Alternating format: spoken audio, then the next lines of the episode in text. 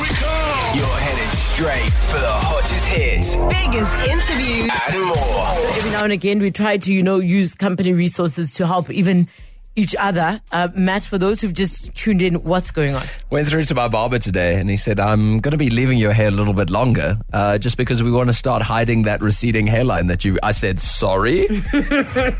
what did you say? And he goes, Here, let me show you.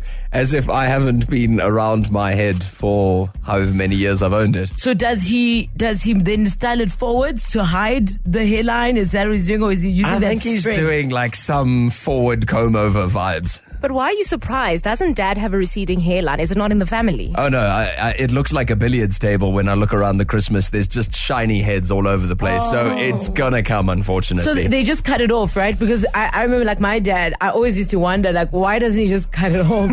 because his hairline, he, you know, like when you grow in bandla, and then it's like an island. Yes. yes, the unicorn horn. Yeah, and then but then there's like a ball of a hair that sits on its own. Oh, shame. And I'm just like, just cut it off. Uh, Cut it off. No, because you hold on to what No. little you still have. No. Also, there's all sorts of things people are doing now to, to help receding hairlines. I've been told on countless occasions to get a, what do they call it, a hairline surgery? We'll do a two for one special. We'll do the nine for seven drive. No, I like my forehead, okay? Joining us on the line is hair loss specialist, Dr. Kevin Alexander. Dr. Kevin, thank you so much for speaking with us. No, it's a pleasure. Thank you for inviting me. Is this a natural progression in life? Can everybody, you know, sort of preempt the fact that hair loss is inevitable?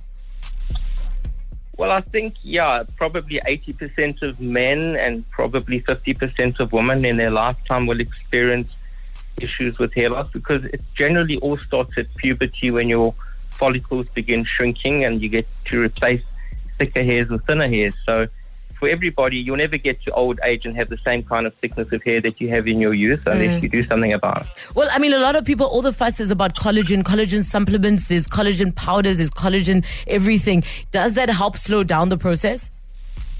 No, no. I mean, collagen can give you improved condition of your hair, as it does with all connective tissues, but mm. it's not going to stop the balding process. But there certainly are medicines that can stop the balding process.